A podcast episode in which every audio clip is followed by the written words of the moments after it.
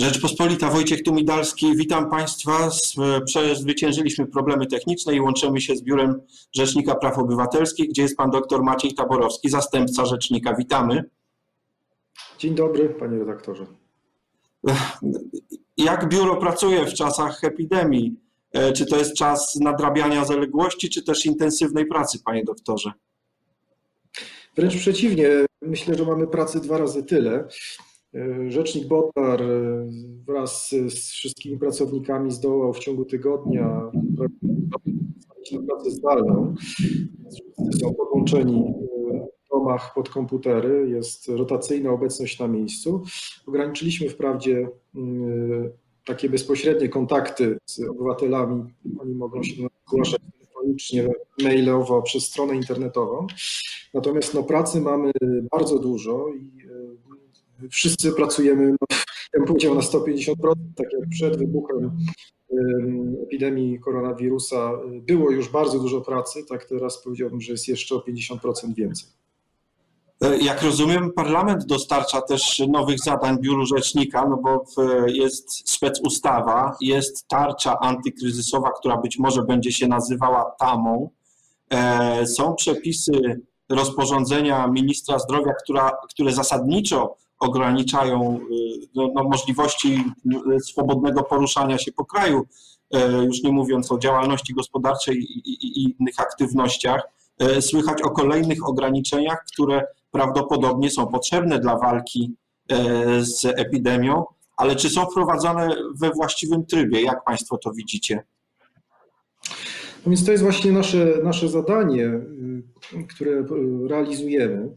To znaczy staramy się w tym czasie, w którym rzeczywiście no, wymagane są jakieś nadzwyczajne środki, prawda, żeby zwalczać epidemię i um, ograniczyć w pewnym stopniu też jej rozwój, staramy się mimo wszystko no, patrzeć władzy na ręce. To znaczy te ustawy, o których i rozporządzenia, o których pan redaktor wspomniał, to jest tylko powiedziałbym czubek góry lodowej. Prawda? Mamy setki wniosków dotyczących obywateli, dotyczących właśnie sytuacji która, która obecnie, obecnie istnieje. One e, są nam zgłaszane właśnie e, przez stronę internetową, czy, czy, czy, czy, czy mailowo, czy telefonicznie. Mm, mamy dużo praw. O co, to, o co pytają obywatele? Czego, co im się najbardziej nie podoba? Tak, no tych, tych pytań jest bardzo dużo. Ja w ogóle zachęcam, bo o wszystkich nie powiemy tutaj, natomiast zachęcam, mam na naszej stronie internetowej specjalną zakładkę i tam mamy y, wszystkie cotygodniowo podsumowane działania rzecznika, są też wszystkie y, pytania, tak, takie tematyczne, pogrupowane tematyczne pytania od obywateli, y, którymi się zajmujemy.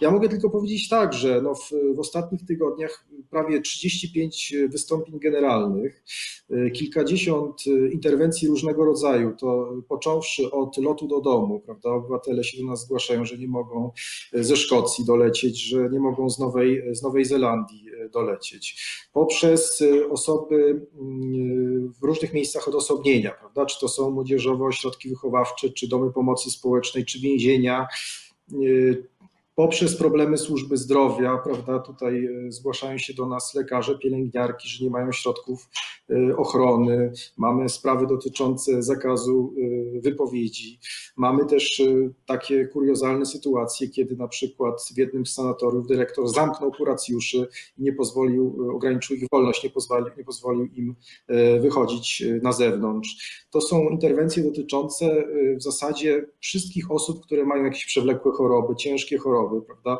y, którzy są w procesie leczenia, a których zabiegi na bieżąco jakby zostały przełożone ze względu na tę nadzwyczajną sytuację. Oni na przykład nie mogą zrobić prześwietlenia płuc, prawda, od czego zależy na przykład jakieś świadczenie, które otrzymują i tak dalej. Opieka psychiatryczna, y, psychoterapeutyczna, która która została w, w, trybie dziennym zawieszona. Więc tutaj mamy szereg jakby no, życiowych jakby spraw, takich przekrój jest, jest dosyć, dosyć duży. Więc nie sposób tego wymienić. Natomiast od strony legislacyjnej, tak jak, jak, jak pan redaktor mówił, no tutaj myślę, że te najważniejsze nasze interwencje, które też są dostępne na stronie internetowej, no dotyczą właśnie mm, po pierwsze tarczy i specustawy mm, i rozwiązań tam przyjętych, dotyczą też no, wyborów, prawda? I tutaj jedną kwestią mhm. jest ta poprawka wrzucona ostatnio, prawda, zmieniająca mm, kodeks wyborczy no. w, w, niekonstytucyjny. Zapytam tylko o ten kodeks wyborczy w takim oto kontekście, że przecież głosowanie korespondencyjne e, było przez lata uznawane za coś pożądanego. A tutaj pojawia się nam ten temat, chyba już zniknął, bo zdaje się, że w międzyczasie zgłaszający to posłowie wycofali się z popierania właśnie pomysłu rozwinięcia głosowania korespondencyjnego o 9 milionów uprawnionych. E, tak, no to, to głosowanie było, prawda? W, było w, wcześniej w, w, ustawie. Natomiast y, chodzi o to, że to, to nie jest czas, żeby, żeby w ten sposób pracować nad rozwiązaniami dotyczącymi wyborów. No po pierwsze, jest to zbyt mały czas do wyborów. Po drugie, jest to w zasadzie robione w trybie pilnym, y, w sposób, który nie umożliwia szerokiej dyskusji, jak to zrobić, jak to wdrożyć. Pytanie jest o to też, czy w ogóle te rozwiązania będą skuteczne, tak? czy, czy uda się w takim czasie, na przykład do wyborów prezydenckich, przygotować to głosowanie korespondencyjnie y, i to jeszcze zgodnie z y, no, zasadami stanu epidemii, tak? bo to przecież też będzie dochodziło do kontaktów z tymi wyborcami przez osoby, które te głosy w jakiś sposób zebrać. No więc jesteśmy w stanie zagrożenia epidemicznego, choć nie mówimy o stanach nadzwyczajnych z punktu widzenia władzy. Ja rozumiem, że tutaj e, jest jakiś kłopot z wprowadzeniem e, jednego ze stanów nadzwyczajnych, prawdopodobnie stanu klęski. E, temat jest dużo szerszy, bo przecież w stanach nadzwyczajnych działają też urzędy i w Polsce, i za granicą. I chciałem płynnie przejść do tematu, na który się początkowo umawialiśmy, zanim jeszcze epidemia wybuchła w Polsce, mianowicie e, również Trybunał Sprawiedliwości Unii Europejskiej, ten w Luksemburgu, ograniczył swoją działalność e, z racji zagrożenia epidemicznego, ale jej całkowicie nie zwinął, że się tak wyrażę. E, przecież w zeszłym tygodniu ogłoszono wyrok Wielkiej Izby dotyczący pytań prejudycjalnych zadanych przez dwa polskie sądy, jeden w Warszawie i jeden e, e, w, Łodzi, jeśli dobrze pamiętam. Chodziło o, e, chodziło o bezpieczeństwo, no nie, nie tyle epidemiologiczne, co bezpieczeństwo dyscyplinarne, że się tak wyrażę, sędziów, którzy, którzy, którzy no, albo mogą swobodnie orzekać, albo jednak robią to pod groźbą tego postępowania. Trybunał zdecydował się w tych sprawach wydać wyroki, nie wstrzymał tego. Jak pan myśli, dlaczego? E, to znaczy, obecnie w Luksemburgu wstrzymane są rozprawy, prawda? I one się nie odbywają. Natomiast e, tutaj akurat w tych dwóch sprawach i też terminy zostały wydłużone, to też jest, każdy termin został wydłużony o miesiąc przed Trybunałem Sprawiedliwości właśnie z tego powodu. Natomiast no, te sprawy wymagały tylko ogłoszenia wyroku tak, ponieważ y, rozprawa, jak i faza pisemna no już były zamknięte w ubiegłym roku, także dawno temu. Opinia Rzecznika Generalnego też wydana już dawno temu. Y, dlatego ogłoszenie wyroku może się odbywać prawda, jednoosobowo i, y, i tutaj no, tak, tak. jest także w tej sytuacji. Poza tym wyrok jest publikowany na stronie od razu praktycznie i doręczany stroną, także tutaj, tutaj nie ma tego problemu, więc wyrok, wyrok został wydany, był to wyrok Wielkiej Izby i powiedziałbym też, że jest to wyrok Wielkiej wagi. Pomimo tego, że Trybunał no, nie zdecydował się odpowiedzieć bezpośrednio na pytania, z którymi zwróciły się wspomniane przez pana redaktora sądy, to jednak coś w tym, w tym wyroku powiedział. Po pierwsze, sam fakt, że obradowała nad tym Wielka Izba, no, zasługuje na, na, na podkreślenie, ponieważ normalnie, jeżeli Trybunał odmawia odpowiedzi, to wydaje postanowienie, y, w zasadzie się to odbywa szybciej. Tutaj trwało to oczywiście długo, nawet po opinii Rzecznika Generalnego prawie pół roku. E, także te sprawy nie były takie błahe, e, jak na, jakby na to wskazywał wynik, prawda, że nie, Trybunał na nie nie odpowiedział. Natomiast jaki był problem z tymi pytaniami? One dotykały granicy kompetencji Trybunału w procedurze prejudycjalnej. To jest taka procedura, w której Sąd Krajowy, jak ma jakąś sprawę, która się przed nim toczy, zadaje pytanie do Trybunału w Luksemburgu i ta sprawa wraca potem z wykładnią prawa unijnego do Sądu Krajowego, który wydaje ostateczny wyrok. I tutaj problem był następujący, że w tych sprawach nie występował element unijny. To znaczy, to było postępowanie karne, zorganizowana przestępczość, gdzie elementu unijnego nie było, i skarga odszkodowawcza przeciwko Skarbowi Państwa, gdzie też elementu unijnego nie było.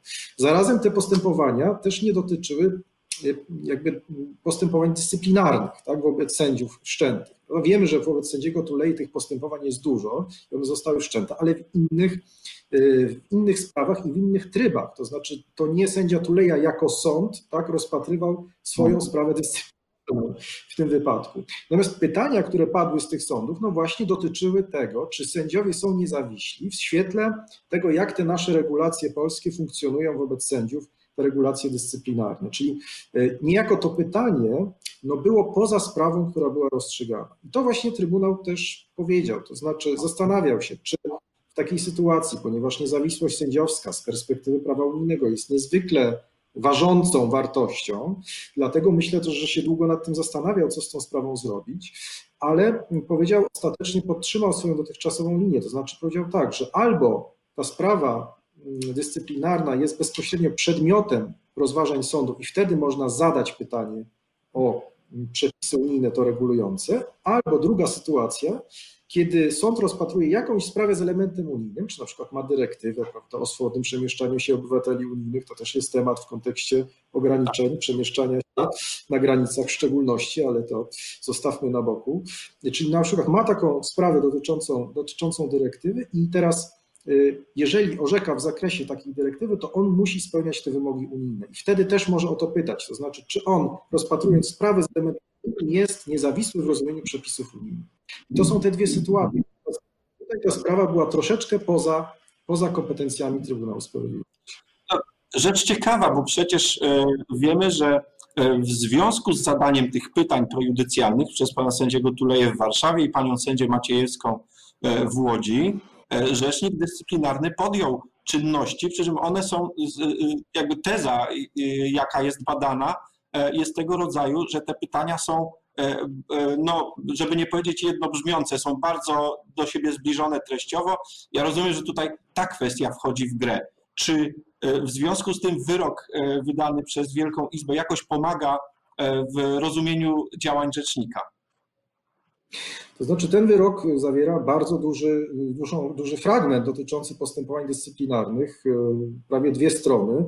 I tam jest jedno, to znaczy to było wcześniej już jasne, ale jest to tutaj jeszcze raz podkreślone, że nie ma możliwości, żeby po pierwsze karać sędziów w świetle prawa unijnego i niezawisłości, gwarancji niezawisłości, karać sędziów za treść wyroków i karać sędziów za to, że mm, zadają pytania prejudycjalne i to tutaj w szczególności podkreślono, nawet wtedy, kiedy te pytania okazują się niedopuszczalne. Tak? Bo to nie jest tak, że tu sędzia popełnił jakiś błąd. To zresztą Trybunał bardzo wyraźnie mówi w tym wyroku, że wszystkie wymogi regulaminowe zostały spełnione. Tak? Tylko sędzia pyta o to, czy prawo unijne można interpretować w określony sposób. I to, że nie można, akurat tak jak sędzia y, to w pytaniu sobie y, postawił, to nie jest błąd, tylko to jest y, próba nadania określonej wykładni prawa unijnego. Natomiast jeżeli chodzi o postępowania wszczęte wobec tych sędziów, które, którzy zadali te pytania, no tutaj Trybunał doszedł do wniosku, że to też było troszeczkę poza tą sprawą, to znaczy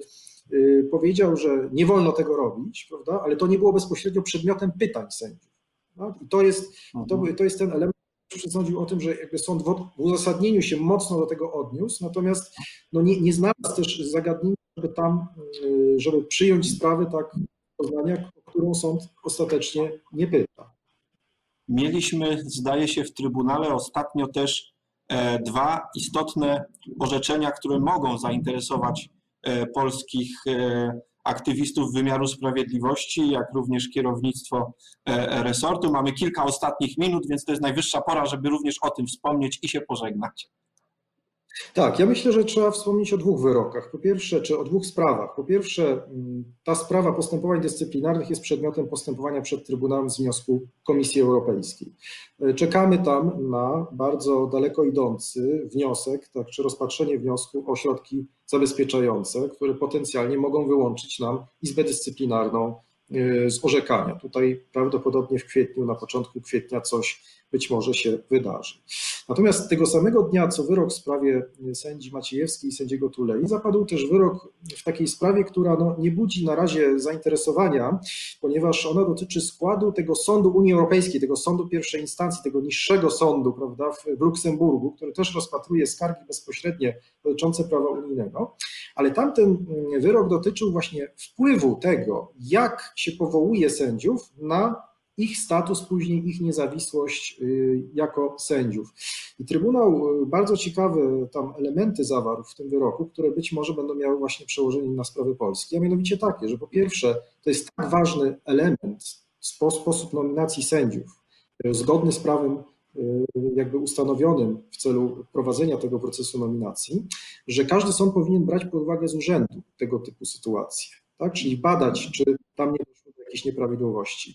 Druga rzecz to zauważył, że jeżeli jest y, takie, taka uznaniowość i duży wpływ władzy wykonawczej, tak, tak, taka dowolność władzy wykonawczej w tym procesie nominacji, to to ma bezpośrednie przełożenie na niezawisłość sędziów y, w okresie późniejszym. I teraz y, są dwie sprawy zawisłe sędziego Żurka i sędzi Frąckowia, które są rozpatrywane y, przez Trybunał, już są po fazie pisemnej. Y, I tutaj y, no, ten standard, który Trybunał ustanowił w tym wyroku, o którym mówimy, z całą pewnością będzie miał też zastosowanie do tamtych spraw. I trzeba sobie wyraźnie powiedzieć, że to jest troszeczkę inne zagadnienie niż to rozstrzygnięte przez uchwałę trzech połączonych izb Sądu Najwyższego, która dokonywała wykładni przepisów proceduralnych prawda, w świetle nieprawidłowości przy wyborze sędziów do SM ze względu na brak niezależności Krajowej Rady Sądownictwa.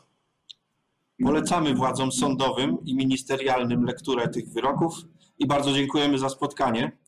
Doktor Maciej Taborowski z Biura Rzecznika Dziękuję Praw Obywatelskich, Rzecznika Praw Obywatelskich był dzisiaj naszym gościem. Wojciech Tumidalski, dziękuję za uwagę.